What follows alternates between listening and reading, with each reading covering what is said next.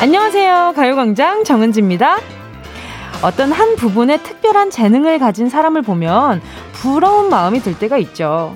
천부적인 능력을 가지고 태어난 천재도 그렇고요. 타고난 목소리, 타고난 몸매, 또 금수저를 물고 태어난 사람한테도 타고났네, 타고났어 이럴 수 있죠. 그런데요, 살면서 키워진 능력도 사람마다 엄청 차이 나잖아요.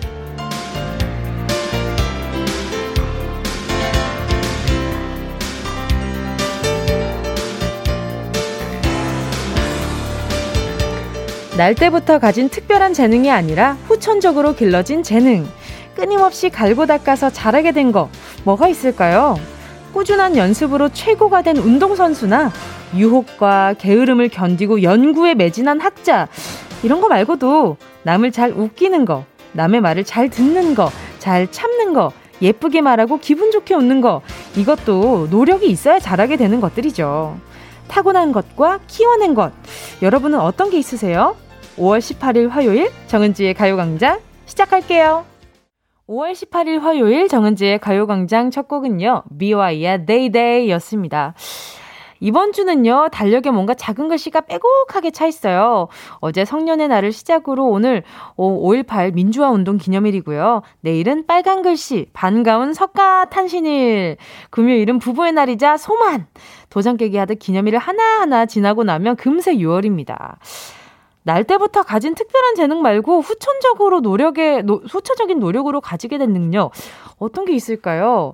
저는 제 목소리에 있어서, 어, 진짜 쟨 타고났어 라고 말씀하시는데, 물론, 어, 좋은 유전자를 받아. 타고난 부분도 있지만, 저는 처음에 고음이 엄청 쭉쭉 나가진 않았었어요. 그런데 어, 연습을 하고 나서, 저는 그 팬분들이 항상, 정은지는 처음부터 고음을 잘 올렸을 거야 이렇게 생각을 해주시는데, 그게 아니라 저도 처음에 그 체리필터의 낭만고양이 있잖아요. 그 노래가 노래, 노래방 정말 학생들의 애창곡이었잖아요.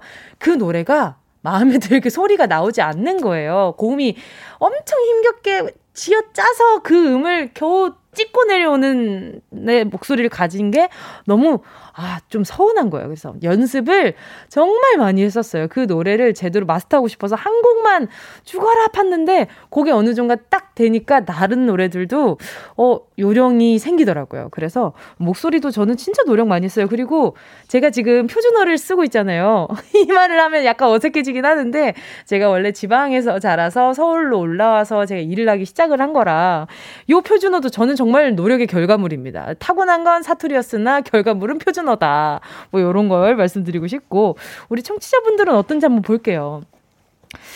최영임 님이요. 저는 초등학생 연년생, 아유, 남자아이 둘 키우면서 체력과 목소리가 키워졌어요.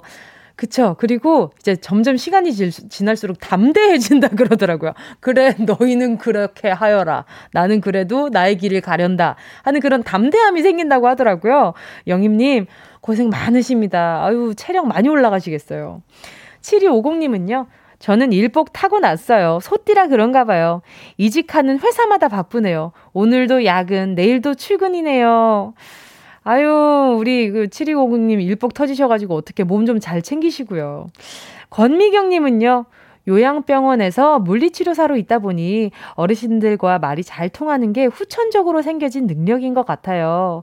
할머니, 할아버지들이 저랑 얘기하면 다 행복해 하십니다. 아유, 이거 정말 능력이에요. 누군가랑 대화를 했을 때 마음이 편안해지고 기분이 좋아지게 하는 건 정말 능력인 것 같아요. 이 의도적으로 기분을 나쁘게 할 수도, 좋게 할 수도 있는 그런 언변의 마술사인 거잖아요. 미경님, 대단하십니다. 저한테 좀 한 수 좀 알려주세요. 또 팔칠칠오님은요. 친구들이 저보고 애교가 타고났대요. 전 딱히 애교를 부리는 게 아닌데 상대방이 자꾸 저보고 애교가 넘친다고 하더라고요. 어, 이것도 부럽다. 어, 평소에 그 자꾸 애교가 넘치는 그런 말투를 가진 친구들이 있어요. 보면은. 그럼 보면서 아, 어떻게 저런 톤이 항상 유지가 되지? 이런 좀 경이로움을 느낄 때가 많은데, 우리 팔칠칠오오님도 제가 이렇게 되게 신기하고 오, 한편으로 부러워하는 그런 성격을 가지셨나 봐요. 이수정님도 저는 글솜씨가 참 없었는데 라디오 들으며 문자 자주 보내다 보니 글솜씨가 많이 늘었어요. 좋은 습관이 저의 단점을 장점으로 바꿔주네요. 수정님도 제가 문자는 자주 봤던 것 같아요. 자, 반갑습니다. 오늘도 찾아와 주셨네요. 그렇죠? 이게 쓰다 보면 또 늘어요. 일기도 저도 처음에는 이 일기가 쓰다 보면 되게 깊어진다는 기분이 들거든요. 저도 처음에는 일기를 막 처음 쓰기 시작했을 땐 뭐라고 쓰지? 그래, 오늘 하루를 적어보자. 그래서 항상 시작하는 말이 오늘은 이었어요. 그래서 오늘은 일어나서 밥 먹고 뭐하고 뭐하고 쇼핑을 했다. 끝. 아, 즐거웠다. 항상 마무리를 지으려고 했는데 계속 뭔가를 하다 보니까 아, 그래, 이게 글이라는 게 참 항상 마무리가 있, 있어야만 하는 건 또 아니구나, 이런 걸 배우고요. 제가 라디오 하면서 말을 하는 방법을 많이 배우고 있는 것 같아요. 그래서 너무 재밌어요. 이렇게 여러분과 소통을 하면서. 그리고 제가 이렇게 시간 처음에 라디오를 왔을 때 얼마나 떨었겠어요. 어, 여기 위에 오네요 아래에 보면 이, 지금 이 실시간이 초단위까지 나와요. 이걸 보면서 아, 지금 몇, 몇, 몇 시, 몇 분이지? 노래가 언제 나가야 하지? 아, 이런데 이제는 그래도 여전히 실수를 많이 하기는 하지만 그래도 전보다는 조금 여유 있게 여러분과 이야기 나눌 수 있어서 이런 것들도 후천적으로 많이 하, 향상된 네, 재능이지 않은가라는 생각이 들어요. 자, 여러분, 그리고요, 오늘 행운을 잡아라 하나 둘 쓰리 여전히 기다리고 있습니다. 열 개의 숫자 속에 다양한 상품도 들어있고요. 이번 주 행운 선물은 별다방 커피 쿠폰 열 개 숫자 속에 숨어 있습니다. 전화 통화하고 직접 행운 뽑고 싶은 분들은 문자로만 신청해 주세요. 샵 팔구일공, 짧은 건 오십 원, 긴 건 백 원입니다. 정은지의 가요광장, 광고 듣고 다시 만나요. 진짜가 나타났다. 느낌이 좋아. 오오, 진짜가 나타났다. Really really good. 느낌이 달라. 오오, 그녀가 다가온다. Really really. 진짜가 나타났다. 정은지의 가요광장. 함께하면 얼마나 좋은지 케이비에스 Cool 에프엠 정은지의 가요광장 함께하고 있는 지금 시각은요, 열두 시 십삼 분 오십구 초 십사 분 지나가고 있습니다. 계속해서 문자 만나볼게요. 팔이이오오 님이요. 동료 친구가 힘든 직장 생활을, 생활을 그만둔다고 해서 위로해준다고 만난 저녁을 사줬는데 그 친구 하는 말이 글쎄, 나 사실 연봉 천만 원 더 주는 대로 가는 거야. 이러는 거 있죠? 좀 황당하고 약도 오르고 부럽기도 하네요. 잘 가서 잘 되길 바랄게. 아유, 팔이이오 님 잘하셨습니다. 어, 힘든 직장 생활을 그만두고 나서 더 좋은 환경으로 가는 지, 동료를 또 응원해 준 거잖아요. 또 사람 일 몰라요. 우리 팔이이오오 님이 마음이 힘들거나 회사 생활이 힘들 때 그 동료 친구가 이 마음을 기억해서 나중에 또 야, 그때 내가 참 너한테 고마웠는데 이번엔 내가 한번 너에게 도움을 줘볼게, 이렇게 또 지낼 수도 있는 거고. 잘하셨습니다. 그쵸? 근데 갑자기 아, 좀 나보다 안 됐다고 생각했었는데 어, 뭔가 너 더 좋은 환경으로 간다 그러면 좀 약이 오르기는 할 것 같아요. 아이고, 팔이이오 님 라디오에서 선물 받았다고 자랑해서 약간 약 올려버려요. 제가 선물 보내드릴게요. 어, 기능성 샴푸 세트 보내드릴게요. 지명숙 님이요. 초사 딸, 중일 아들과 짜장떡볶이에서 야무지게 냠냠 먹었어요. 딸이 엄마, 떡볶이가 입안에서 오케스트라를 연주하는 것 같아. 고급스럽게 맛있어. 라고 해서 기분업. 딸의 멘트가 오늘을 행복한 봄으로 만들어요. 아이가 책을 많이 읽나 봐요. 아니면 우리 엄마한테 뭐 바라는 게 있나? 근데 엄마가 떡볶이 해주는 맛은 진짜 가족마다 그 집의 장맛처럼 달라요. 제가 그 집안마다, 제 친구 집에 가끔 놀러 갈 때마다 그 집에 떡볶이를 한 번씩 먹어보게 되는 게 있었는데 참 신기하죠. 그 해외에 가면 파스타가 그 집마다 파스타 맛이 다르다고 하잖아요. 그것처럼 우리나라는 약간 떡볶이가 그렇지 않은가라는 생각이 들 때가 많아요. 근데 진짜 맛있었나 보다. 오케스트라를 연주하는 것 같아. 떡볶이가 입안에서 오케스트라 연주하느라 함, 너무 힘들었다는 생각, 뭐 이런 생각까지 가네. 자, 아무튼 지명숙님 제가 선물로요, 음, 핸드크림 하나 보내드릴게요. 요리하고 나면 보습 꼭 해주세요. 공팔일팔 님이요. 저는 내려, 내려간 입꼬리를 타고 나서 무표정할 때 무서운 이미지가 생겼어요. 근데 그걸 의식한 다음부터 최대한 입꼬리를 올리고 있으려고 몇 년간 노력하다 보니 어느 순간 친구들 사이에서 엄청 잘 웃는 이미지로 바뀌었더라고요. 아, 저도 처음에 그랬어요. 맞아, 맞아. 이게 입꼬리가 내가 기분이 그렇지 않은데 또 입꼬리뿐만이 아니라 눈 때문에도 그런 오해를 받는 분들이 많아요. 그 또 삼백안이신 분들은 무표정으로 있을 때 괜히 화났나? 왜 그러지? 제가, 제가 이렇게 약간의, 약간의 삼백안 아닌 삼백안처럼 이렇게 있었거든요. 근데 이거는 이렇게 표정이나 이런 것들을 좀 계속 좀 연습을 하다 보니까 많이 좋아지더라고요. 맞아. 요것도 저도 지금 많은 분들이, 대중분들이, 어, 은지 하면 웃는 상이라고 생각을 해주시잖아요. 근데 평소에 절대 막 엄청 웃고 있지 않습니다. 굉장히 이렇게 약간, 그, 그 경직된 이모티콘처럼 생겨 있어요. 그렇게 생겨 있어요. 자, 공팔일팔 님, 그래요. 우리 계속 웃상으로 노력해, 노력해보자고요. 제가 선물로요. 어, 그래요. 요거 보내드릴게요. 수분 토너 크림 세트 보내드릴게요. 함께 듣고 싶은 노래와 나누고 싶은 이야기 계속해서 보내주시고요. 짧은 문자 오십 원, 긴 문자 백 원 드는 샵팔구일공입니다. 콩감 아이케이는 무료고요. 노래 듣고요. 행운을 잡아라. 하나, 둘, 서희. 함께 할게요. 칠구팔공 육사이이 님의 신청곡입니다. 에스지워너비 라라라.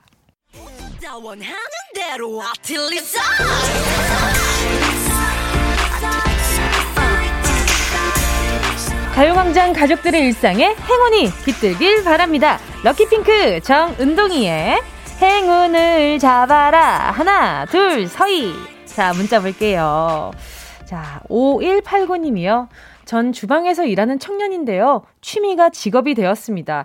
힘들지만 재미있어요. 내가게 여는 그날 때까지, 그날까지 화이팅할 수 있게 행운 부탁해요.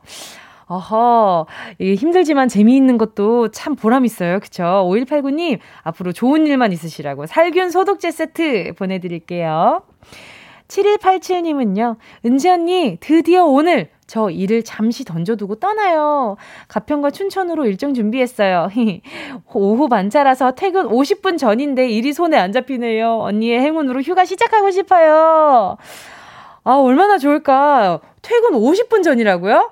어머나, 그러면 지금쯤이면 한 사십 분쯤 됐겠네요. 그러면, 아, 일이 좀 손에 좀 잡히셔야 될 텐데. 근데 뭐 어때요? 뭐 사십 분 정도 일 안 한다고 뭐 회사가 멈추는 것도 아니고, 그쵸?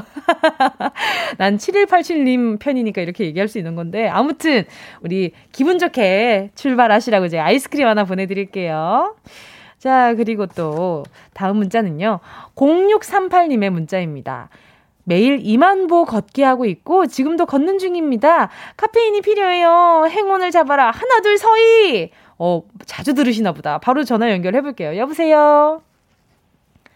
여보세요. 여보세요. 안녕하세요. 거기 계실까요? 아, 지금 전화 연결이 지금 원활하지 않은가 봐요. 근데 만보. 어, 전화 연결됐다. 여보세요. 여보세요? 안녕하세요. 아유, 깜짝 놀랐잖아요. 어, 어, 전화 연결 안 된 줄 알았잖아요. 안녕하세요. 아니, 저 못 들었어요. 안 들렸어요. 아, 정말요? 안녕하세요. 아, 디제이 네네. 정은지입니다. 반갑습니다. 네, 반갑습니다. 자기소개 좀 부탁드릴게요. 네, 저는 경기도에 살고 있는, 아까 이름을 얘기하라 그러셔가지고 얘기해야 되겠어요. 박신혜라고 합니다. 아, 반갑습니다. 반갑습니다. 아니, 지금, 네. 지금도 걷고 계신 거예요? 네, 지금 오늘 출근이 조금 늦어서요. 네네. 아침에 집에서 일찍 나와서 지금 걸으면서 출근하는 중이에요. 아, 그 집에서 예. 출근 그 직장까지의 거리가 두 시간 정도 되는 거예요? 어, 너, 아니, 아니. 그거 엄청 멀고요. 어, 저 네. 전철을 타고 오는데 전철을 아. 한 두 정거장에서 미리 내려가지고 걸어오고 있어요. 아, 어때요? 네. 좀 그 걷고 나서의 몸의 변화가 네. 좀 느껴지셨어요? 완전히 느껴지죠. 지금 어. 많이, 걸은 지는 많이 안 됐어요. 이제 한 달 정도밖에 안 됐는데. 네네. 아우, 처음에는 막 막 허리가 끊어지는 것 같고 맞아요. 아, 죽는 줄 알았어요. 맞아요, 정말 맞아요. 미치겠고 아 내일부터 음. 절대 안 걷는다. 그 생각을 계속 했었거든요. 네. 근데 그 다음날 되면 또 걷게 되고 걷게 되고 걷다 보니까 이제는 허리가 거의 안 아파요. 음. 아, 그러니까 이제 조금 뻐근하기는 해도 처음보다 네. 많이 나아졌고요. 그래서 네. 어, 저도 깜짝 놀래고 있어요. 아, 이 정도였나 싶은 생각을 하고 있어요. 맞아요. 사람이 또 오래 안 걷다가 걸으면은 몸살 나거든요. 맞아요, 맞아요. 맞아요, 맞아요. 근데 근육이 음. 이제 장근육들이 많이 만들어졌나 봐요. 걷기에 알맞게. 어, 뭐 한 달 만에 얼마나 만들어졌을까 싶긴 한데 어, 하여튼 느껴져서 그러니까 저도 깜짝 놀래고 있고요. 네. 특히 저는 또 이제 비, 이렇게 흐린 날이, 어제 비 왔잖아요. 네네네. 흐린 날에 컨디션이 더 좋더라고요. 제가 비 오는 걸 좋아해서 그런지. 그러니까 흐린 날은 걸으며 몸이 굉장히 가뿐하고요. 좀 맑고 이렇게, 이렇게 그 요즘 또 날씨가 더워지잖아요. 네네. 네, 그러면 조금 조금 이제 뻐근하긴 한데 어쨌든 지금은 많이 좋아졌어요. 맞아요. 선선하면 네. 몸에 땀도 음. 조금 덜 나고. 맞아요. 그쵸, 지금 맞아요. 걷기가 너무 좋은 날씨에 정말 추천해주고 싶어요. 정말. 아, 지금 지금도 그러면 걸으면서 통화 중이신가요? 아, 지금 걸으면서 듣다가 혹시나 하고 그냥 문자를 보내봤는데 전화 와서 깜짝 놀랐어요. 아, 오늘 좋은 일 있으시려나 봐요. 아. 늘 있었으면 좋겠어요. 아니 그리고 이렇게 거, 걸으면 요즘 햇살이 좋잖아요. 맞아요. 햇살 받고 이렇게 푸른 하늘 보고 이러면 정말 그냥 아무 이유 없이 좋더라고요. 맞아요. 그래서 사람이 자연 속에 있어야 되나 봐요. 맞아요, 맞아요. 맞아요. 자, 그럼 은지 씨도 좀 걸으세요. 저도요. 아유, 그러니까 좀 걸으면 좋은데 시간이 음, 너무 안 돼요. 일단 너무 바쁘니까 그렇죠. 행운 네. 뽑기 바빠가지고 지금 행운도 네네네네. 뽑아드리고 해야 돼가지고 자, 열 개의 숫자 속에. 다양한 행운들이 들어있습니다. 이 중에는요 걸으면서 마시기 좋은 별다방 쿠폰 열 개짜리도 들어있습니다. 자 아, 마음속으로 그래요? 숫자 하나 골라주시고요. 고르셨다면 네. 박신혜님 행운을 잡아라. 하나 둘 서희 일 번. 일 번이요? 네 일 번 확실해요?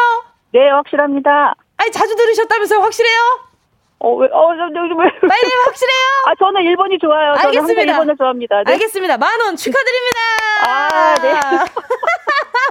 아, 진짜 그렇군요. 그럼요. 제가 다시 여쭤봤, 그럼요. 몇 번 여쭤봤잖아요. 아, 그래서 혹시 또 이렇게 바뀌는 게 있지 않을까? 자, 다음에 아, 또 쓰시라고 네네. 제가요. 네. 어, 요거 스포츠 크림과 매디핑 세트 하나 아, 같이 보내드리도록 감사합니다. 하겠습니다. 네네네. 네, 오늘, 감사합니다. 전, 오늘 전화 연결 반가웠습니다. 네, 저도 반가웠습니다. 잘 듣고 있을게요. 네, 감사합니다. 네. 저는 계속해서 이 부 런치의 왕으로 돌아올게요.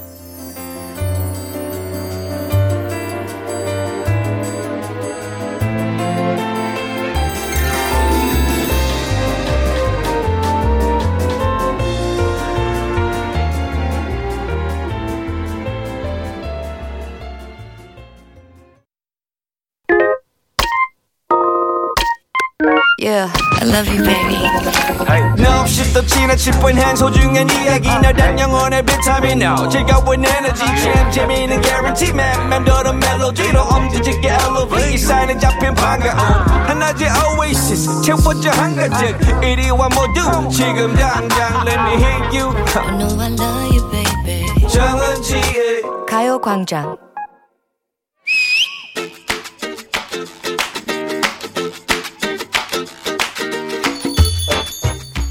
아 졸려 피곤하다 하루를 다 산 것 같은 이 기분 밥 먹고 반차 내고 조퇴라도 해야지 이거 도저히 안 되겠다 출근한 지 세 시간 이제 밥 먹고 일 좀 해야 할 텐데 벌써 집에 가고 싶어? 미라클 모닝이라고 들어봤지 내가 오늘부터 그거를 트라이 해봤잖아 어. 알람 맞춰놓고 새벽 네 시에 기상 네 시?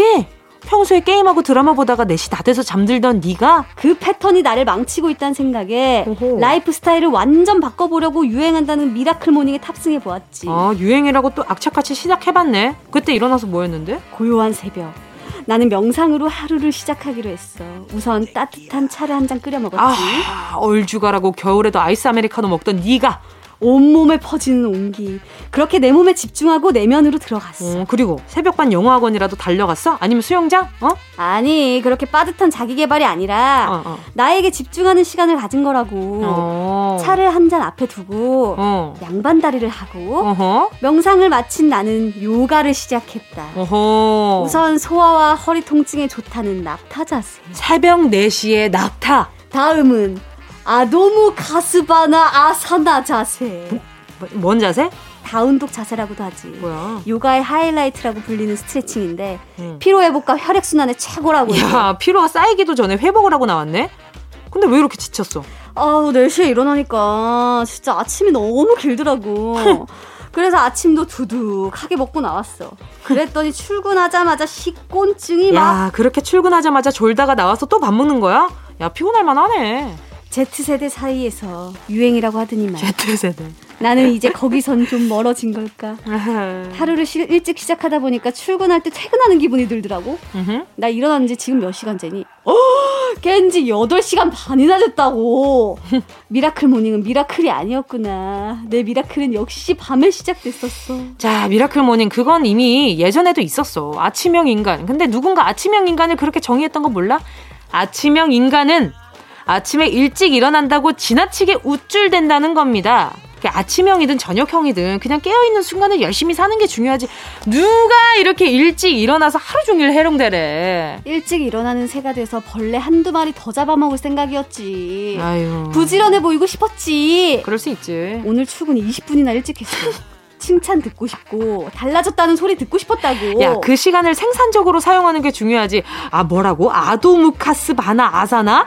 그 자세 실컷 하고 와서 이렇게 졸고 있으면 그게 어디 미라클이니? 몸과 마음을 너무 풀고 나왔나 보다.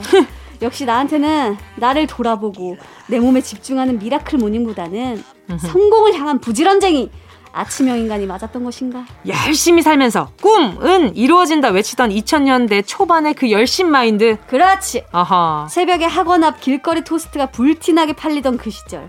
열심히 부지런히 가열차게 인생 살아가던 이 새 기억나지? 아하. 하루의 생활을 빨리 시작하는 아침형 인간의 반대 성향, 야행성의 생활 패턴을 가진 사람은 올빼미족이라 불렀었는데요. 그렇다면 일찍 일어나는 아침형 인간은 무슨 족이라고 했을까요? 일 번 호빗족, 이 번 종달새족, 삼 번 아이디어 부족.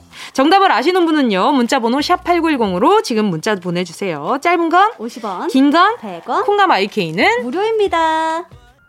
예원씨와 함께한 런치의 여왕 퀴즈에 이어진 노래는요 제이래빗 해피 띵스였습니다. 런치의 왕 오늘의 정답은요, 오, 생각보다 오늘 오답이 많이 오고 있습니다.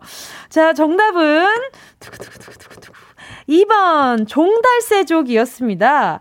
아침형이든 저녁형이든 종달새든 올빼미든 깨어있는 시간을 열심히 사는 새가 먹이를 많이 잡겠죠. 근데 어, 지금 많은 분들이 지금 호빗족을 많이 선택을 해주셨어요. 일 번 일찍 일어나는 아침형 인간을 호빗족이라고 생각하시는 분들이 많아요. 맞아요. 그때 영화에서 반지의 제왕에서 그때 봤을 때 어, 그 족들이 좀 어, 부지런하긴 했던 것 같아요. 어, 그런가 아닌가?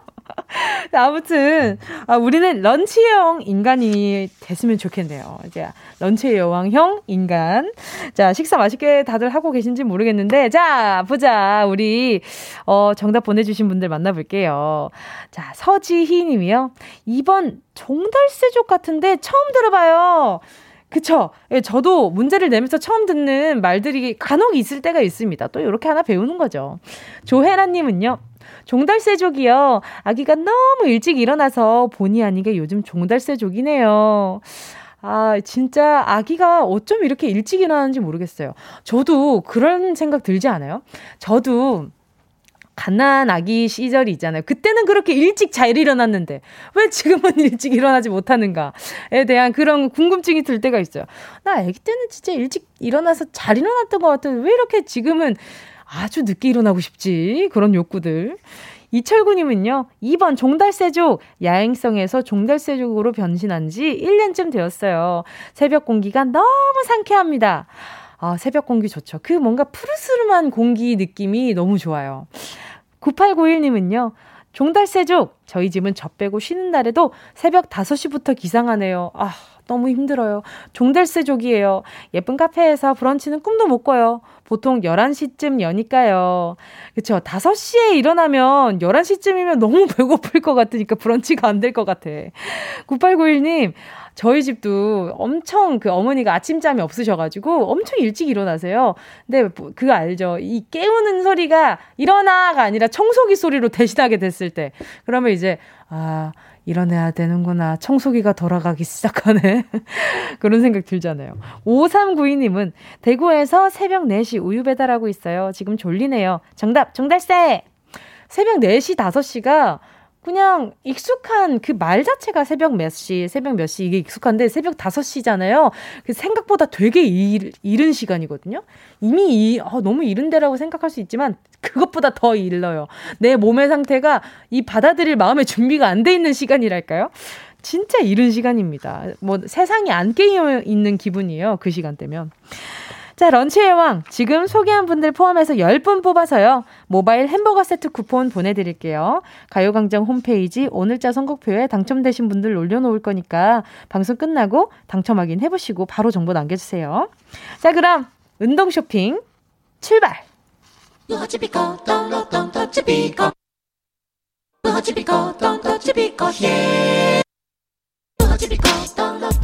필요한 분에게 가서 잘 쓰여라. 선물을 분양하는 마음으로 함께합니다. 운동 쇼핑!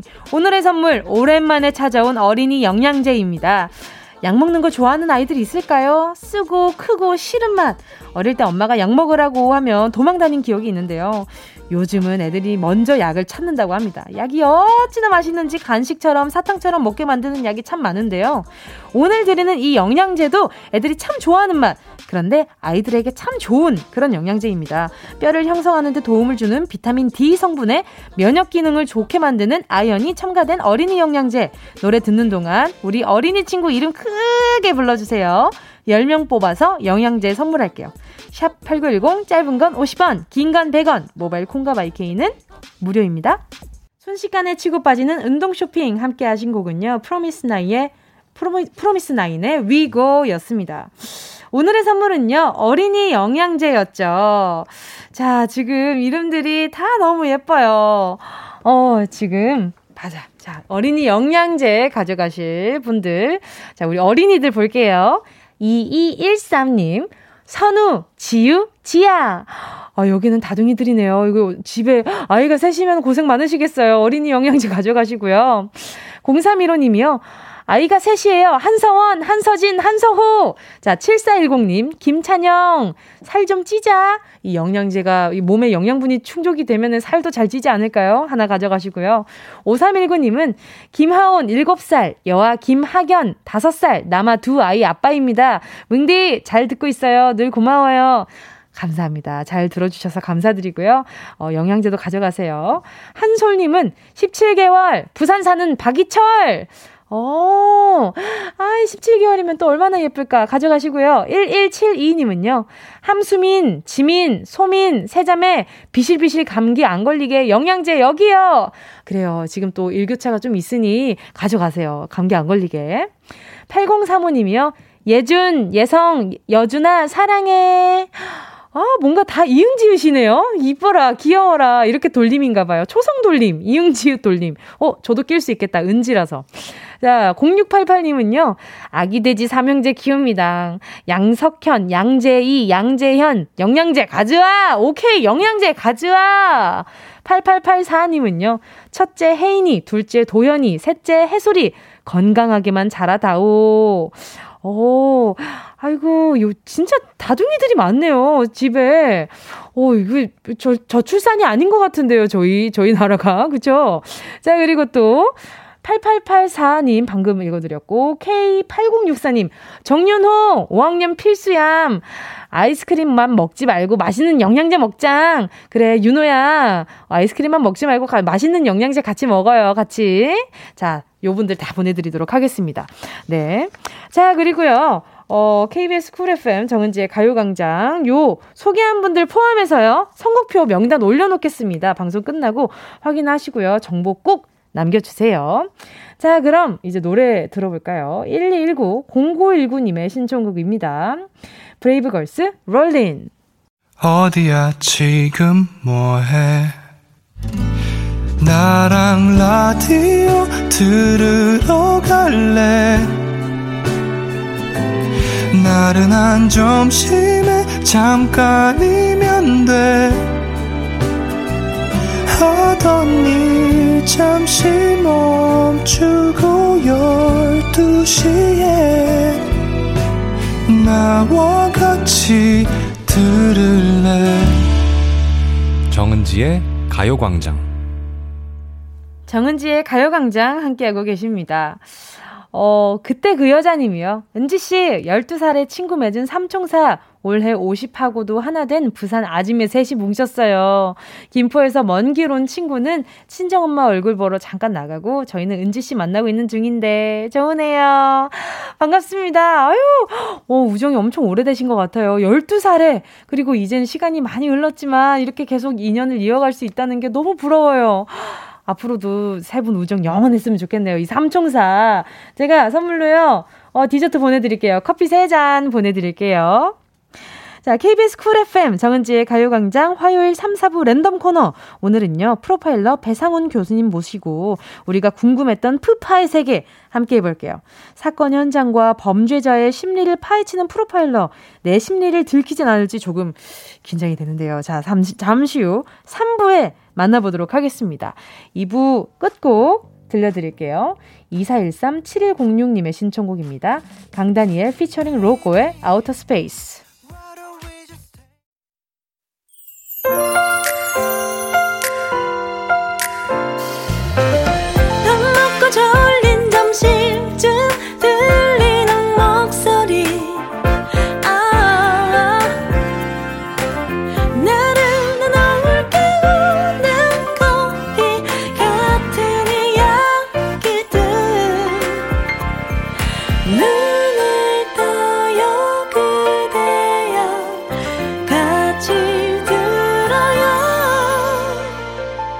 정은지의 가요광장. 케이비에스 쿨 에프엠 정은지의 가요광장 삼 부 첫 곡으로요, 이구구오오님이 신청해 주신 이문세 봄바람이었습니다. 어젯밤 좋은 꿈을 꿔서 아침부터 복권을 샀는데 괜시리 기대하고 있어요. 뭉디의 기가 필요합니다. 어, 팍팍 싸주세요. 이문세 봄바람 신청합니다. 아유, 들려드렸는데 듣자마자 봄, 봄내음이 혹 나는 것 같아요. 저 이 노래를 정말 정말 좋아하거든요. 자, 이구구오님, 네, 어, 좋은 기운으로 좋은 일이 생겼으면 좋. 어, 이게 혹시 좋은 일인 거 아니야? 어, 그럼 안 되는데. 조금 더 큰, 이것도 물론 좋은 일인데 좀 더 대박 났으면 좋겠는데. 자, 이구구오님, 어, 행운 끝났습니다. 제가 선물 보내드릴 거거든요. 제가 선물 보내드리는데. 자, 어떤 선물 보내드리지? 어, 보자. 어, 좋은 꿈을 꿨다. 좋은 꿈을 꾼 걸 보니까, 그래요, 나쁜 일이 안 일어날 것 같으니까 살균 소독제 세트 하나 보내드리도록 할게요. 황선호 님이요. 봄을 마무리하는 엔딩곡인가요? 그러게요. 이제 끝봄이잖아요. 봄의 끝자락에 있어서 이제 여름의 시작과 그 전에 그 미묘하게 아침에 옷 입을 때 너무 고민되는 그런 날씨잖아요. 이 노래 들으니까 어, 다시 봄 시작하는 기분이기도 했는데 황선호 님이 정리를 잘해주신 것 같아요. 엔딩곡으로, 네, 정해보도록 할게요. 자, 잠시 후에는요, 날카로운 사건 분석으로 유명한 경찰청 일기 프로파일러 배상훈 교수님과 함께 할게요. 광고 듣고요.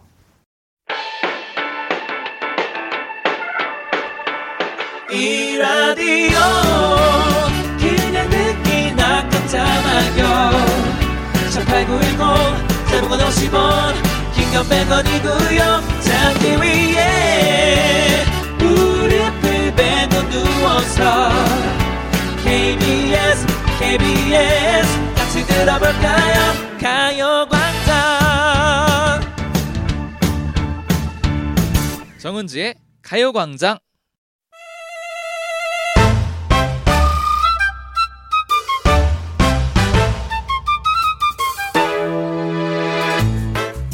용의자의 성격, 나이, 직업, 취향, 컴플렉스, 버릇 등을 추론해 범인 검거에 결정적인 도움을 주는 프로파일러의 세계. 화요일 오늘의 코너, 프로파일러 배상훈 교수님과 함께합니다.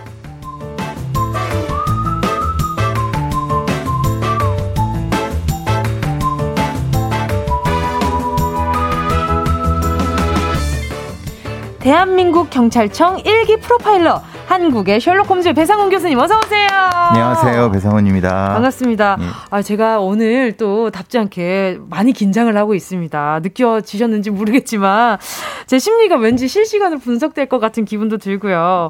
어, 그래서 지금 첫인상이 저 오늘 어떤 것 같으셔요? 음, 이제 마스크 때문에 잘 안 보이고요. 아, 마, 마스크를 벗어드릴까요? 아니요. 아니요. 제가 근데 네.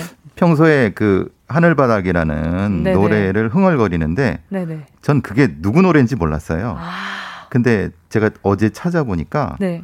우리 은지님 네, 맞아요. 그래서 깜짝 놀랐습니다. 아. 어떤 분인가 같이, 근데 제가, 네. 제가 얼굴을 잘 못 빼갖고, 네네. 음, 훌륭하신 분 같아요. 아, 눈도 안 보고 말씀하시면 진심이 하나도 안 느껴지잖아요. 감사합니다. 아니, 그리고 또 프로파일러 하면 왠지 경찰 출신이거나 심리학 관련으로 공부를 많이 하셨을 것 같은데 화학을 전공을 하셨었다고 들었어요. 졸업하고 병원에서 임상병리사로 일하시기도 했었고요.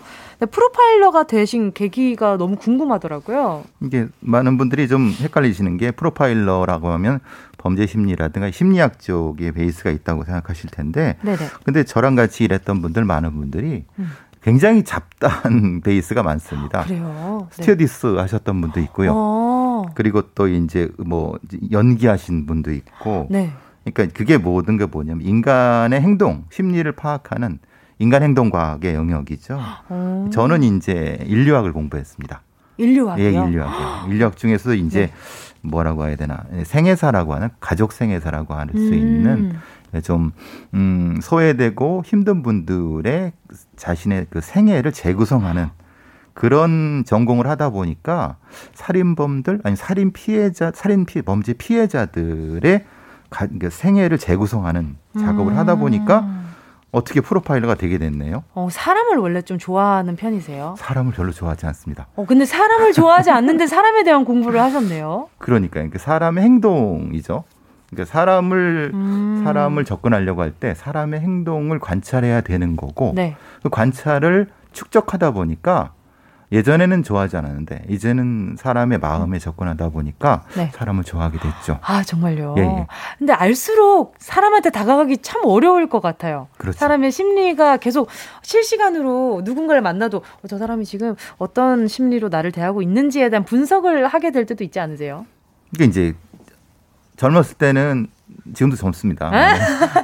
젊었을 그럼요. 때는 이제 네네. 뭐 이런 소개팅도 하고 뭐 네네. 이런 거 하면은 이제 긴장하시죠. 앞에 계시는 분들이. 그렇죠. 어, 저도 네. 오늘 딱 긴장해가지고 어, 저 어떤 이미지일까 이러면서. 그런데 네네. 그래서 이제 보통은 직업을 안, 바, 안, 안 밝히는데 네네. 그런데 긴장하시면은 오히려 좀 부자연스러워지고 음. 그래서 이제 버릇이 생기는 거는 정면으로 안 봅니다. 저희 프로파일러들은 그 앞에 있는 분들을 약간 비스듬히 보죠. 어, 아, 부담스러워할까 봐요. 그렇죠. 상대가. 예, 왜냐하면 예전에는 네. 노려보다가 왜 노려보셨어요? 예, 예. 네. 오해도 받고 네네. 신고도 받고 막 그런 거죠. 신고도 받았다고요? 정말요? 왜냐하면 저기 지하철 타고 가는데 이렇게 아, 보면 뚫어지게 보기는 보니까. 그러니까 이제 이 혹시 성추행범 네. 뭐 이런. 그러니까 좀 행동이 이상하면 보게 되잖아요. 그렇죠, 그렇죠. 근데 사실 근데 둘은 연인 사이였어요. 아, 아 근데 그걸 해갖고 어? 했더니 이제 그 남자분이 음. 뭐라 그러시더라고요. 어, 그런 것들이 있... 저희 직업병 같은 거죠. 그 뒤로는 이제 비스듬히 보신다고 합니다. 아, 지금 최은지 님이요. 제 어릴 쪼꼬미 프로파일러였어요. 오늘 기대되네요. 강수지 님도 나 잘못한 거 없는데 프로파일러님 오신다니까 왜 긴장되는 거지? 아, 권미경 님이 목격담을 보내주셨어요. 예전에 분당의 모 정형외과에서 뵀는데요. 그때 목 아프셔서 치료해드렸는데 기억나실런지요. 그때 실장님이랑 대학 선후배 사이시라고. 예. 목이 좀 안 좋으세요? 어, 저희들이 그 여섯 가지 병을 기본 가지고 다닙니다. 어떤 거요? 뭐 흔히 말하는 이런 거죠. 뭐 아, 말씀드리기 좀 애매한데 뭐 치질이라든가. 아, 아 오래 앉아 있어서 예, 예, 생기는 병들, 디스크라든지. 왜 그러냐면은 그 앞에 있는 용의자들이랑 버티기를 해야 되거든요. 그러니까 아. 앞에 있는 용의자들보다 먼저 버티려고 하면 둘이 심리 싸움을 오랫동안 해야 되거든요. 아. 그러면 최소한 두세 시간은 이 상태에서 있어야 됩니다. 음. 근데 만약에 음. 내가 먼저 나가게 되면 내가 지게 되는 거죠. 그러니까 두통이라든가 만성 두통이라든가 그런 여섯 가지 아. 성인 질환을 가지고 있고 저기 어디 어딘지는 알 것 같습니다. 누구신지도 알 것 같네요. 예예예. 예. 기억력이 좋으셔가지고 예. 또 그러면 지금 조금 전에 용의자 얘기를 하셨는데 가장 기억에 남는 사건이 혹시 있으세요? 음, 저희들을 좀 오해하시는 건 그렇죠. 뭐 연쇄살인범들이라든가 유명한 연쇄살인범들을 그 담당했을 거라고 생각해요. 그 그런 것들은 이제 유명하신 프로파일러님이 음. 하시고 저희들이 보통 하는 사건들은 제일 힘든 분들 말하자면 음. 뭐 청, 어린 청소년들, 여성 청소년들의 좀 고통받는 청소년들을 많이 접하게 됩니다. 음. 이제 그런 분들이 피해자가 되고 네. 그런 분들 중에 많이 생각이 나죠. 그러니까 음. 뭐 솔직히 그저 강력한 그쵸. 범죄자는 음. 제가 관심을 안 가져도 많은 사람이 관심을 가집니다. 아, 그렇죠, 그렇죠, 맞아요. 우리가 네. 저희 같은 사람들은 관심이 덜한 오히려 범죄 피해자분들, 음. 관심을 이후에도 관심을 가져야 되는 분들, 그런 분들이 경찰을 그만두고 계속 그 뭐 연락도 하고 관심도 하고 그렇습니다. 음, 그리고 지금 프로파일러라는 직업 자체도 생소하게 느끼는 분들이 몇 년 전까지만 해도 많았는데 이제는 이 프로파일러라는 직업에 대해서 관심도가 많이 높아졌단 말이죠. 이 프로파일러가 도입된 이유가 뭘까요? 음, 이해 못할 사건들이 많이 생깁니다. 예를 들면 길 가다가 어떤 여성분이 어떤 이상한 범죄자, 범죄를 당하게 되고, 음. 그러니까 이 기존의 시스템에서는 해결할 수 없는, 음. 그래서 이상심리 범죄자들, 음. 이상심리를 가지고 있는 범죄자들을 추적하기 위해서 그렇죠. 프로파일러라는 직업군이 생기게 된 거죠. 음. 그래서 이제 보통 저희들을 뭐 범죄심리 수사관, 분석관이라고 하기도 하고, 네네. 어, 이전과는 다른 방식의 범죄자들이 많이 생겨나고 있습니다. 맞아요. 네. 그래서 좀 궁금한 게 이 아까 전에 그, 아, 그 공부하셨던 그 과목이 뭐라고 하셨어요? 인류학이요. 인류학이요. 네. 맞아요. 인류학을 공부를 또 해주셨는데 이런 사회학을 공부한 전공을 살려서 어, 수사에 음, 임하실 때 좀 도움이 많이 되셨었나요? 그럼요. 오. 보통 이제 네. 어, 어떤 범죄의 근본적인 동기를 찾을 때면은 네. 가장 많이 되는 것들이 가족 관련된 부분이죠. 음, 맞아요. 예를 들면 이전에 이 사람이 어렸을 때 아동 학대를 당했다거나 아니면 어, 뭐 근친한테 성범죄 당했다거나 음. 그렇게 되면은 이 사람이 자기도 모르는 사이에 트라우마가 있는 범죄의 동기가 이십 년 뒤에 나타나는 거죠. 그러니까 그것을 머릿속에서 찾아내서 그거를 뭐 치료적 접근도 좋지만 접근을 해보면은 이 사람이 왜 그런 범죄를 했는지 알게 되고 그러니까 피해자가 가해자가 되는 음. 그런 경로를 찾는데 이런 인류학이나 가족학 같은 것들이 도움이 많이 되죠. 어, 그럼 엄청 깊게 파고들어 드셔, 드시다 보면은 좀 마음이 많이 고될 때가 많을 것 같아요. 음, 저희들의 일은 머리를 비워내는 일이. 아, 그러니까 네네. 어, 이십사 시간 중에 글쎄요. 여덟 시간, 아홉 시간은 머리를 비워내는 작업을 먼저 하죠. 그럼 힐링은 좀 어떻게 하세요? 힐링을 못하죠. 아~ 그러니까 많은 분들이 어떻게 힐링하냐고 물어보시는데 어, 이제 뭐 현직에 있을 때는 정신없어서 못하지만 오히려 현직에서 나온 다음에는 더 다양한 사건을 접하면서 음. 스스로 이걸 찾아야 되는데 잘 못하는 것 같아요. 음. 음. 그리고 언제부턴가 연쇄살인 같은 끔찍한 범죄 소식이 많이 줄었습니다. 여기에는 프로파일러의 노력도 숨어 있다고 예, 예. 하더라고요. 네. 프로파일러의 주요 메일 업무 중에 하나가 스크리닝입니다. 스크리닝이 음. 뭐냐면 작은 사건이죠. 예를 들면은 어떤 뭐 여성 속옷만 절도하는 범죄자를 조기에 찾아내면은 나중에 그 사람이 일 년, 이 년 뒤에 아주 강력한 연쇄 성범죄가 되기를 미연에 막을 수 있죠. 아. 그러니까 저희들은 그런 스크리닝을 하고 있습니다. 그러니까 아. 매일 앉아갖고 어, 매일 발생하는 사건들을 스크리닝하면서 그걸 걸러내는 작업들을 하죠. 예전에는 그걸 안 했기 때문에 네. 그 사람들이 더 진화해서 어, 선수살인범이 됐던 거죠. 여섯 가지 질병 생길 수밖에 없겠네요. 되게 더 이상 안 생긴 게 다행입니다. 자, 계속해서요. 프로파일러 배상훈 교수님께 궁금한 점 있으면 보내주시고요. 프로파일러에 대한 어떤 질문이든 다 환영입니다. 보내실 곳은요. 샵 팔구일공, 짧은 건 오십 원, 긴 건 백 원, 콩과 마이케이는 무료입니다. 자, 노래 듣고 다시 만날게요. 샤이니의 셜록. 케이비에스 쿨 에프엠 정은지의 가요광장, 범죄자의 심리를 꿰뚫는 프로파일러 배상훈 교수님과 함께하고 있습니다. 함께하신 곡은요. 샤이니의 셜록이었고요. 어, 리안나님이 프로파일러 뭔가 눈치가 빨라야 할 것 같은데 눈치 빠르세요라고 보내주셨는데 눈치는, 어때요? 눈치는 빠르지 않습니다. 아, 그게 또 그게 또 다르죠. 일할 때의 그 감각이랑은. 그러니까 평소 생활에서는 둔감하게 있으라고 합니다. 아하. 왜냐하면 용의자를 찾는데 그 신경이 음. 날카롭기 때문에. 네. 평소에도 그렇게 되면은 그거는 병원에 가야죠. 네. 좀 피곤해서 못 살 것 아, 같아요. 그렇죠. 그러면 네, 네, 네. 자, 그럼 배상훈 프로파일러의 오엑스 타임을 한번 가져볼까 합니다. 배, 배, 배상훈 프로파일러의 오엑스 타임. 지금부터 하나하나 짚어볼 텐데요. 제가 질문하면 오엑스 중에 하나를 외쳐주시면 됩니다. 자, 첫 번째 질문 드릴게요. 첫 번째, 범죄 영화나 드라마 보면 범인이 누군지 단번에 맞춘다. 오엑스. 오. 오. 어, 바로, 오, 이거 보면, 아, 아, 저 사람이 범인이겠다.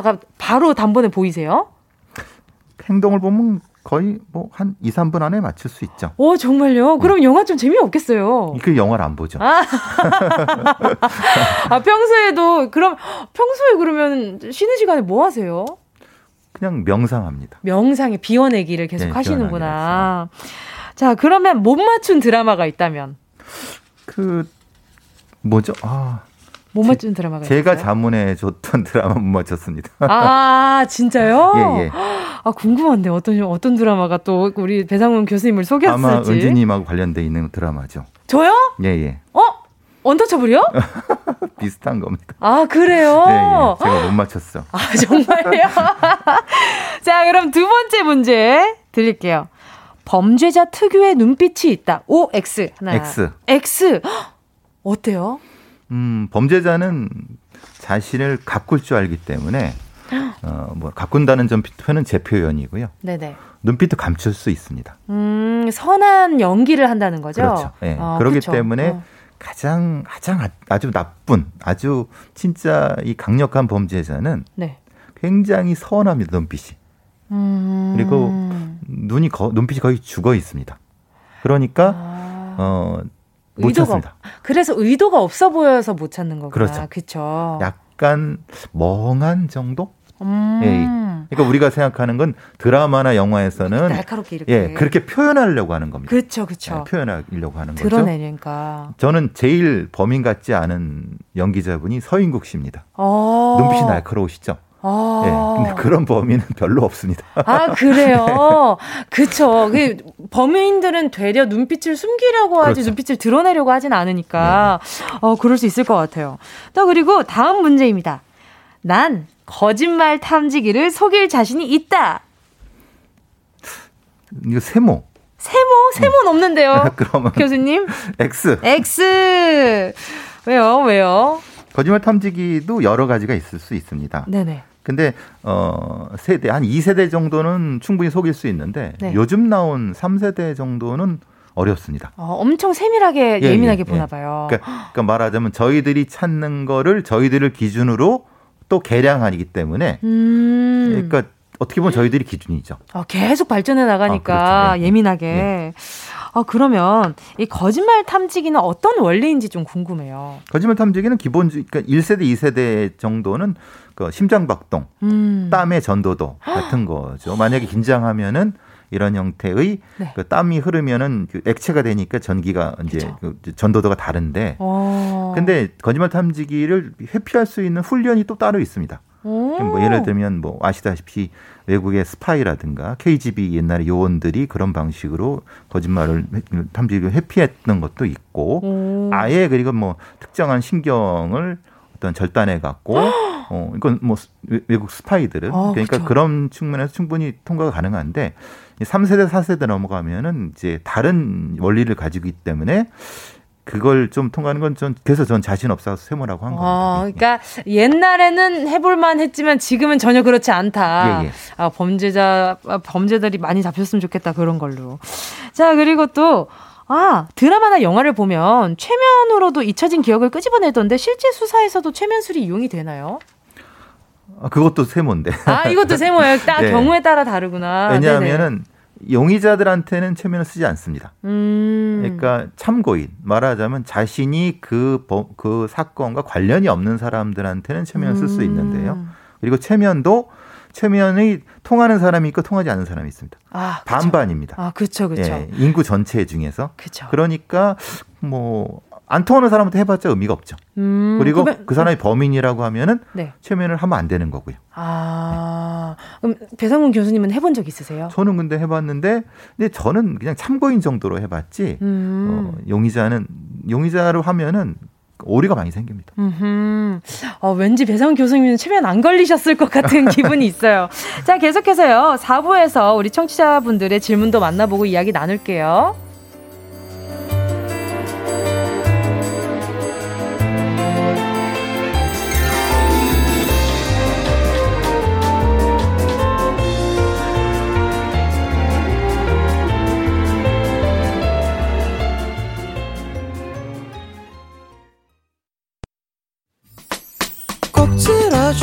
오늘도 웃어줘. 매일 일상일처럼 기대해줘.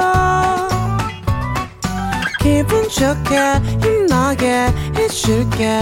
잊지 말고 내일 또 들러줘. 또 어딜 가게 오늘만 기다렸단 말이야. 정은지의 가요광장.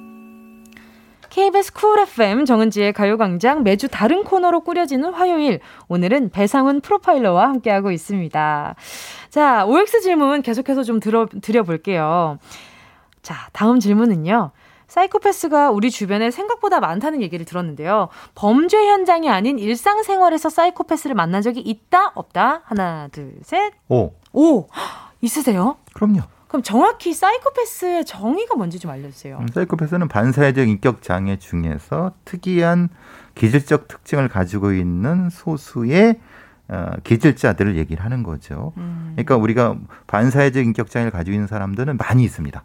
음. 우리가 보면은 좀 어떤 평소에 어떤 사람들을 괴롭히거나 아니면 좀 다른 행동을 하거나 이런 사람들 중에 반사회적 인격장애가 있는 사람들이 있는데 그중에서 아주 소수가 그것이 기질적으로 반복되는 음. 그런 사람들입니다. 그런데 그런 사람들이 모두 범죄자나 살인자는 아닙니다. 아. 네. 그러니까 생활 습성이 그런 사람들입니다. 생활 습성이 그런, 그러면 그런 사람들이 어떤 식으로 드러나요? 음. 그런 기질이? 기질은 이제 어, 사람들을 아주 지속적으로 괴롭히는 경우도 있고요. 네. 어, 끊임없이 질문하는 경우도 있고요. 어... 좀 유지가 많이 되죠. 질문은 반, 그 약간 좀 비관적인 질문을 계속 반복적으로 네, 하는 건가요? 그런 것도 하기도 하고요. 오... 네. 그러니까 사이코패스는 특징적으로 어, 반사적 인격장애 중에서도 아주 기질적으로 아주 소수의 사람들입니다. 음, 그리고 또 사이코패스뿐만 아니라 소시오패스라는 단어들도 음. 요즘 많이 들리잖아요. 어떤 차이가 있어요? 음, 소시오패스는 기질적인 것보다는 이제 후천적으로 사람들을 이용해 먹는 사람들입니다. 사이코패스는? 예, 아니, 소시오패스. 아, 소시오패스가. 네, 네네네. 네. 그러면 이제 사람들을 도구화시키는 사람들이죠. 아. 뭐 그루밍이라든가 아니면은 사람들을 세뇌해 갖고 자신의 이익을 편취하는 사람들. 음, 가스라이팅을 시키는 예, 사람들. 그런, 예, 그런 아. 사람들이 주로 소시오패스의 범죄에 들어갑니다.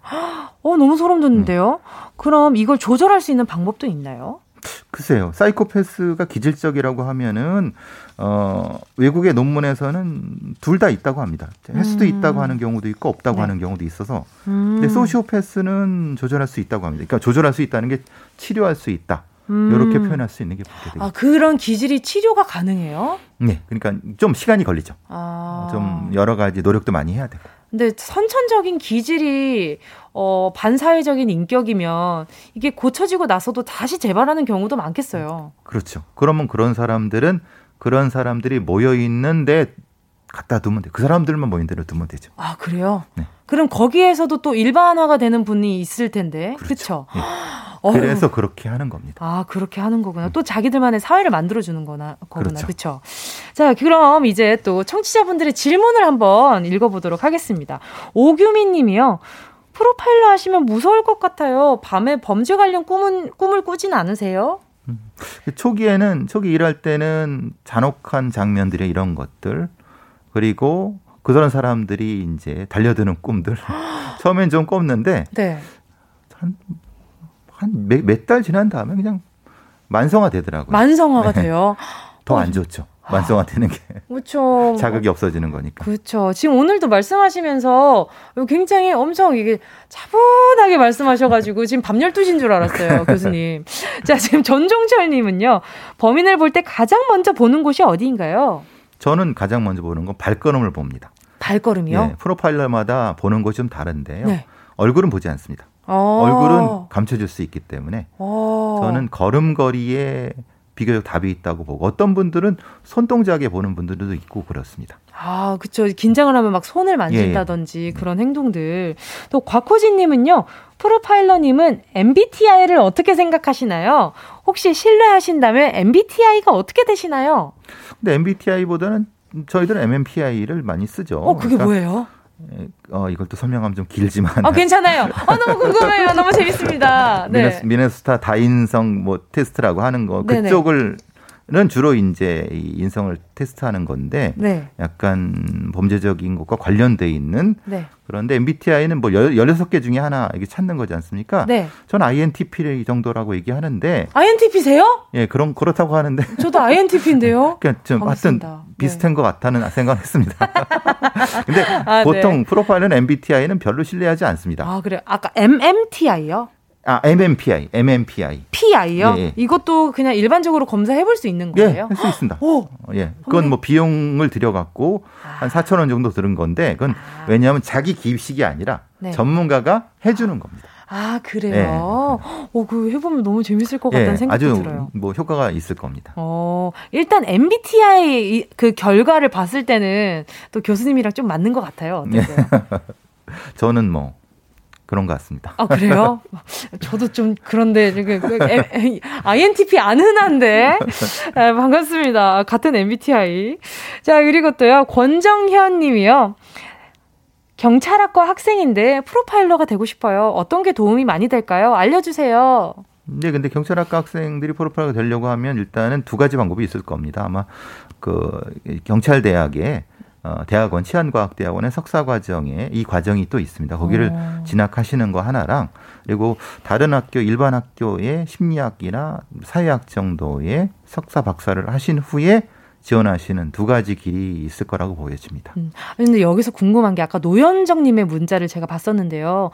프로파일러의 자질은 무엇이 있을까요? 라는 질문이 있었어요. 어, 끈질김과 호기심. 끈질김과 호기심. 네. 어, 이거 되게 무서, 멋있고 소름 돋아요. 네. 끈질, 끈질김이라는 것은 네. 어, 일단은 그런 반사적 인격장애를 가진 사람들이랑 싸워서 이겨야 됩니다. 음. 네, 끈질겨야 됩니다. 그리고 호기심은 끊임없이 그 사람들의 행동에 대해서 관심을 가지고 분석해야 됩니다. 아. 두 가지가 없으면 사실은 머리의 명석함이라든가 높은 아이큐 이런 건 사실은 음. 크게 도움이 되진 않을 겁니다. 어, 그러면 감정의 동기화에 있어서는 어때요? 글쎄, 감정 같은 경우는 네. 오히려 풍부한 감정을 가진 사람들이 더, 더 훌륭한 프로파일러가 될 수 있습니다. 음. 왜냐하면 그 감정의 변이 폭을 모르면은 네. 어, 이 범죄자들을 알 수가 없습니다. 어. 네. 아, 그럼 이쯤에서요 노래 듣고요 계속해서 이야기 나누도록 하겠습니다. 강승윤. 본능적으로. 강승윤 본능적으로였습니다. 아, 노래가 나가는 동안 문자를 보고 이야기를 나누고 있었는데요. 이 문자 때문에 제가 웃고 있었어요. 김소희님 문자였는데요. 프로파일러님은 마피아 게임 잘하시나요? 승률이 어떤지 궁금합니다. 네. 어떠셨어요? 승률이 아주 안 좋습니다.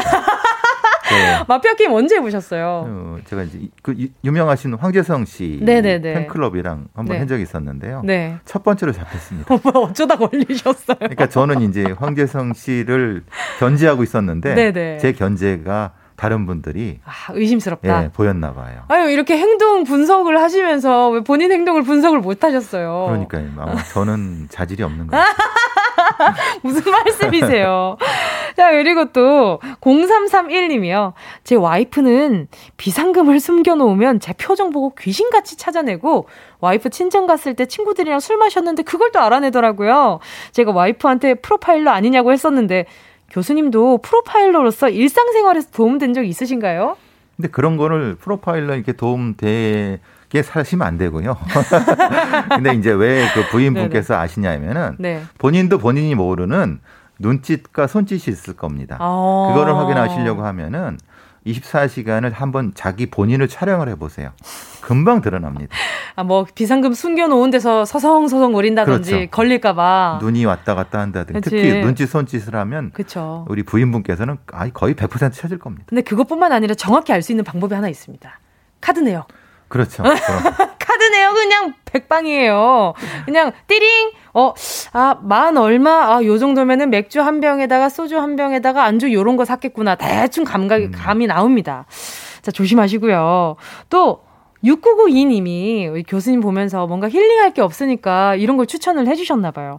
교수님, 재봉틀 배워보시면 어때요? 재봉틀 하면서 다른 생각하면 손가락 찔리고 이러면 안 되지만 만들던 작품을 망치기 때문에 두 손과 두 눈이 재봉질에 집중하게 되거든요. 잡념 날리기 정말 좋아요.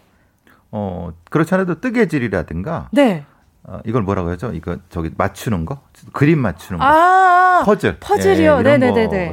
팀이라는 사람들이 있습니다.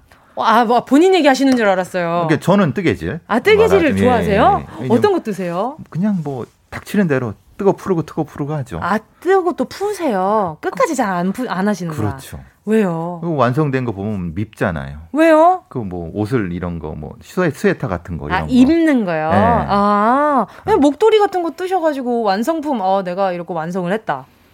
근데 별로 저는 그런 거는. 아, 그래요? 완성하긴 싫습니다. 완성하기는 또 싫으시고. 아유, 어려운데요. 자, 그리고 또 이한덕님이요. 전 추리소설 읽는 걸 아주 아주 좋아하는데요. 프로파일러님은 추리소설도 안 읽으시나요? 앞에 세 장 읽고 바로 범인 알아차리실 듯요. 네, 저희들이 하는 거는 스케치를 먼저 합니다. 어. 사건의 스케치를 먼저 하는데 추리소설가들도 먼저 스케치를 먼저 하신다 그러더라고요. 음. 그러니까 앞쪽에 보면 아, 요거는 어떤 프레임이구나라고 하면은 네네. 더 이상 읽기가 싫죠. 아, 이미 그 아는 결말을 보는 예, 듯한 예, 예. 영화 안 보시는 이유랑 비슷한 거네요. 그렇죠. 그렇죠. 어, 어, 너무 재미없겠어요. 뭐가 제일 재밌으세요? 그, 글쎄 말입니다. 그냥 어떤 사건 분석하는 거? 사건 분석을 네, 하는 예. 거. 그냥 엄청 워커홀릭이신가 봐요. 그렇죠. 그거는 별로 안 좋지만 뭐. 네.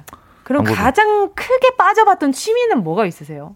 가장 빠져봤던 예전에는 그 산에 가는 거? 산에 가는 네, 거. 산에 가는 거. 네. 웬만하면 다 좀 차분한 걸 하시는구나. 그렇죠. 조용히 가서 안 나온 적도 있고 그렇죠. 절, 절 같은 데 네, 가서요. 가서, 네. 오, 그런 것도 생각 정리에 참 도움이 많이 된다고 그렇습니다. 하던데 도움이 되던가요?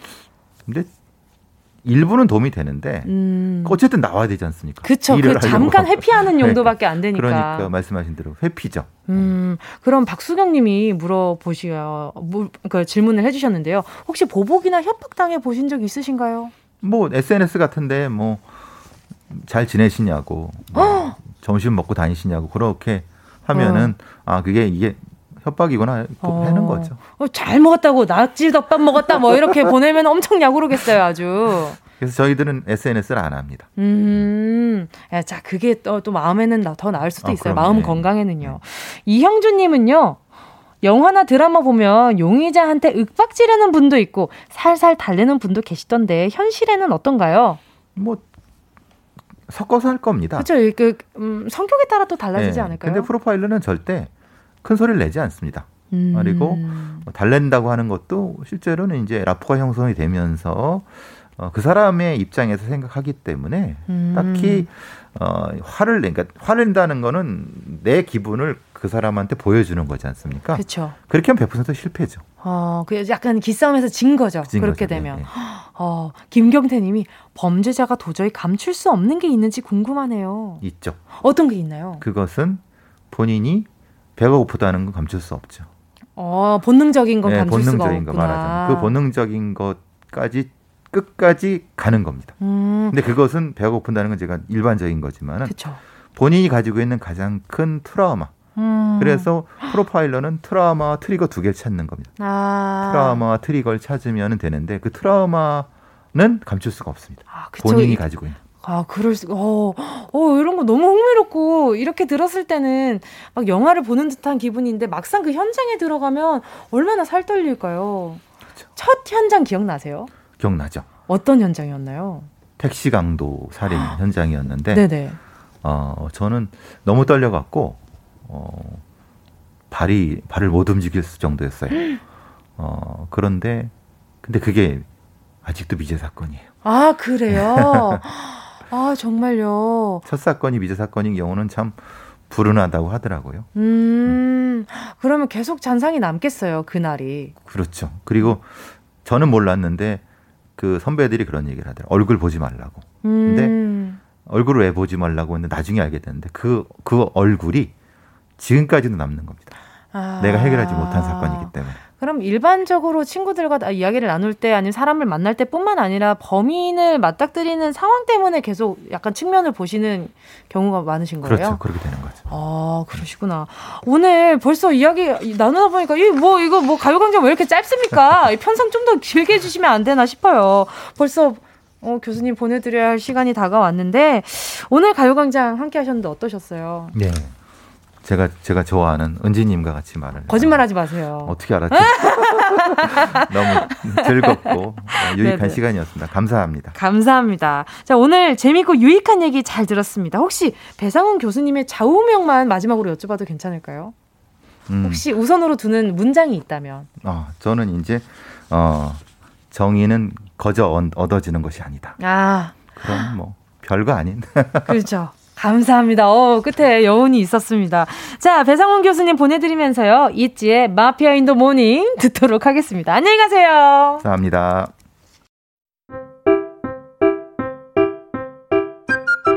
정은지의 가요광장에서 준비한 오월 선물입니다.